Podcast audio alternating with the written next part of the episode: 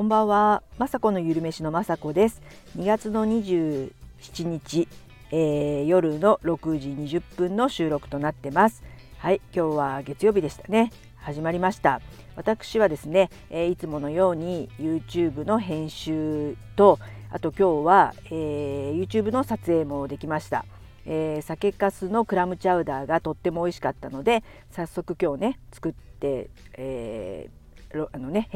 編集まではしてませんけど撮影が上手にできました。それで、えーと、今日はですね夕方ぐらいに、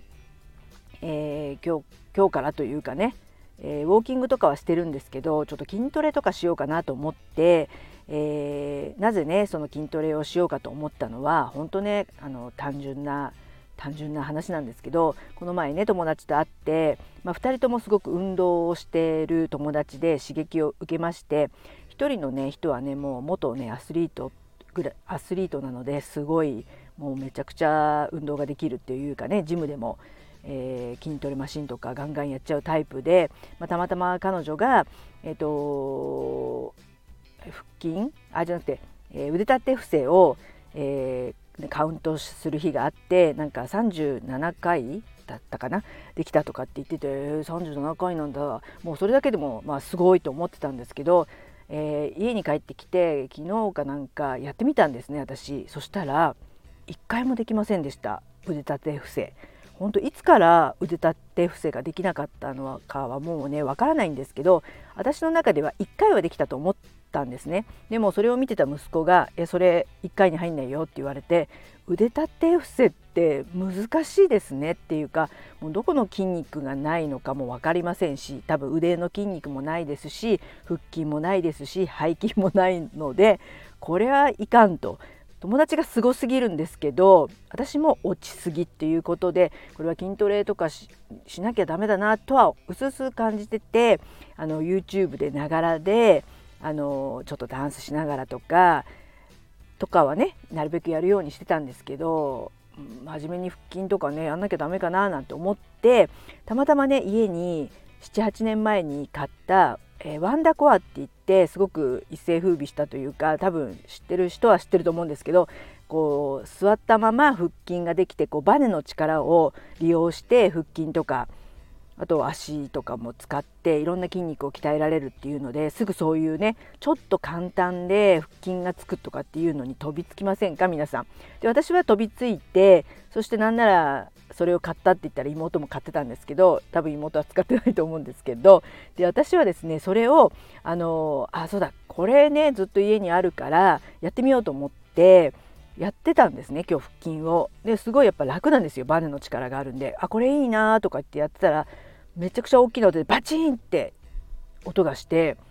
壊れちゃったんですよ。ほんとねお笑いみたいな感じで本当のちょっとね大柄な人が太っててすごい人がやってバチンって切れちゃったみたいなお笑い漫画みたいになんか切れちゃったんですよ。そのバネが。バネ切れます？普通。なんか外れちゃったのかなって後でねあの息子とか旦那さんにはあのねそういう外れただけじゃんって言って見てくれたんですけどやっぱ外れることはなくて切れるその劣化っていうか金属疲労とかもあってまあね消耗してたっていうことで、まあ、私が買ったんですけど私はほとんど使ってなくて、えー、旦那さんがねあの真面目にやる人なのですごく毎回毎回というか毎日腹筋やったりとかあの手手をねあのガチャンガチャンやったりとかしてやってたんでほとんどが旦那が使ってたんで旦那が壊したということなんですけどたまたま私がやった時にバシャーンってっていうかすごい音してもうガタンってなっちゃって切れちゃってもうほんとショックですよね私がこう今日から筋トレをやろうと思った日に限って壊れてしまうということでもうこれはね泣く泣く粗大ごみになってしまいます。でねもうこういう機械ね全く同じ機械とかがバージョンアップして多分売ってると思うんですけどまあねこれ買ったとこでまたやらない気もしますし「てんてんてん」ってことで自分で地道に腹筋とかでも腹筋もねあの膝を曲げてやるやつとかね簡単なやつがあるのであの無理なくそんなね機械買ってもやらないしジム行ってもやらないっていうのが見えますんであのすごく基本の筋トレ YouTube で検索してやりたいななんて思ってます。本当ねショックです。やる気満々だったのにっていうことで皆さんもねあのアラフィフの皆さん筋トレとかしてますでしょうか？してる人はねあのしてるって知ってるんですけどあの一般のおばさんはねなかなかねそうそうもう腹筋も下手したらできんのかなっていうちょっと腹筋はそのねワンダコアでしかちょっと今日はやってなかったんですけど怖くてね腹筋でもしかしたらできないかもしれないですしまあほんとね最近美味しいものばっか食べてますのであの体重計にも乗ってない怖い時期に入ってますね。でもやっぱりこれから春とかねだんだん暖かくなるにつれあの洋服とかも薄くなってきますのでちょっとねあの筋トレ頑張っていこうかななんて思ってます。そんなことしてあのやっぱりまた今日はウォーキング行こうって言って頑張って30分かなそれぐらい歩いてきてあでも夕飯作んなきゃって思った時にですね今日はですね電子レンジを使ってあのー、一品ねえー、作りました。はい、で今日ブログにも書いたんですけど、えー、いろんなね私料理するのも好きででも自分でねあの手作りがいいと思ってですねあんまり電子レンジとかは使わなくて電子レンジっていうのは温めるためにあるとずっと思ってて、まあ、今でも基本はそうやって作るあのそういう使い方しかしてないんですけど、えー、たまたまねたまたまっていうかまあえー、忙しくなってきて私もちょっと手がね、あのー、YouTube の試作しすぎあとしすぎっていうかねあと家族がいるので作ったりしてるのもありますし、まあ、更年期あるあるで手がねちょっと最近痛いのであんまりねあの料理でずっと炒める作業とかはしたくないんですよ。その時に前なんかリュウジのバズレシピさんでリュウジさんがまあアメ飴色玉ねぎねずっと30分とかあの炒めなくても電子レンジで3分チンすればあの水分が飛んでそれで炒めると、えー、飴色玉ねぎになるよなんていう話とか思い出しましてでねいろいろ検索してみるともう電子レンジのレシピがすごいいっぱいあることをまあ最近ですけどね知ってでもね私の中ではまだまだ電子レンジに対しては、うん、下手したらアンチというかなんか栄養とかが、えー、壊れてあの栄養価がねなくなるぐらいな感じであんまりそれであの電子レンジであの料理を作るっていうのはあんまりしてなかったんですけどでもねあのいろいろね調べてたというか私もねちょっと前にあの古本屋ではあるんですけどあの栗原はるみさん大好きなんでいろんな本をね持ってたり買ったりしてたんですけど彼女がですねちょっと前ですけどそういったもう電子レンジだけでもう130種類ぐらいえー、作ってるレシピ本をね出してるんですね。あのね料理研究家でもありますしもう有名な何でもできるね栗原はるみさんももう電子レンジを使って、えー、レシピを出してるっていうことはもう電子レンジありなんじゃないかなっていうあのもうね単純なんですけどそう思いました本当ねそのはるみさんのレシピを見ますともうおせちとかも全部チンで作ってるレシピもありましたし肉豆腐とか普通にね自分が今作ってるねあのレシピも電子レンジであの作ってました。あときんぴらとかも電子レンジでチンとかできてるんで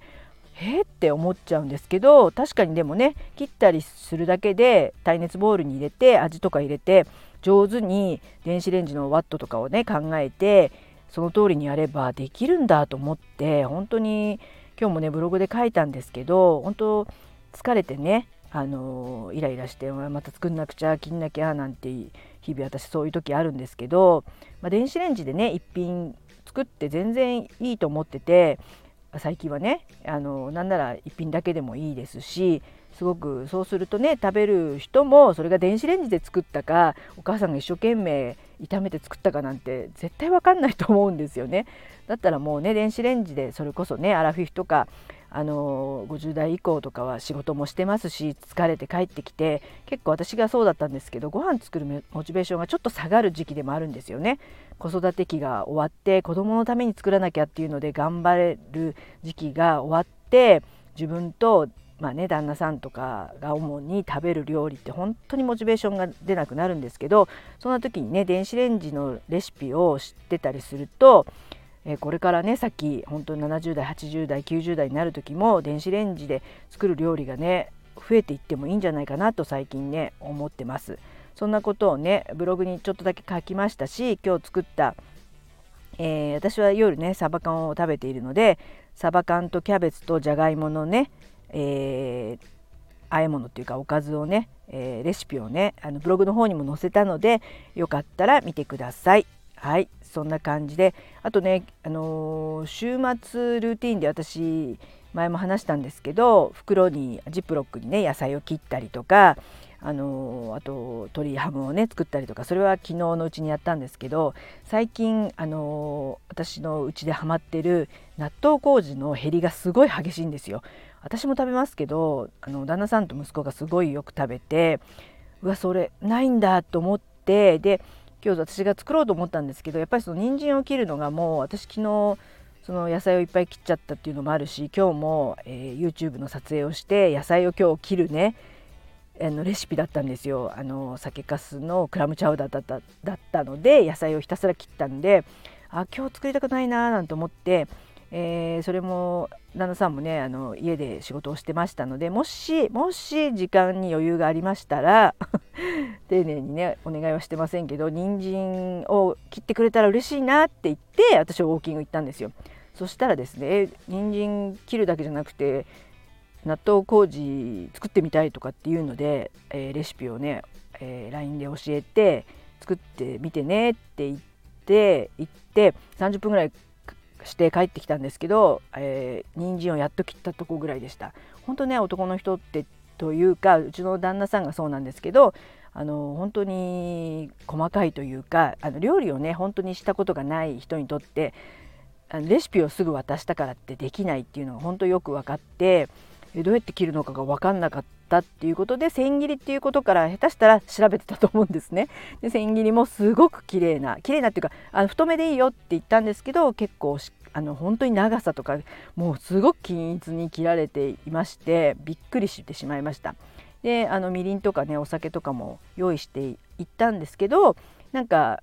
あのみりんがないって言って LINE が来たりしてだから用意してあるよって書いてあるにもかかわらず目の前にあるのにみりんがちょっと高級な瓶だったりすると分かんなくなっちゃうっていうね。もうほんと面白いんですけどでも作ってくれたのでとっても今日はね感謝して本当いただきたいと思います。本当納豆麹担当にあのさせたいと思ってます。はいそんな感じで、えー、月曜日からたくさん喋ってすいませんでした。はい、えー、いつも本当にこんな話ですけど最後まで聞いていただきいつも本当にありがとうございます。雅子のゆるめしの雅子でした。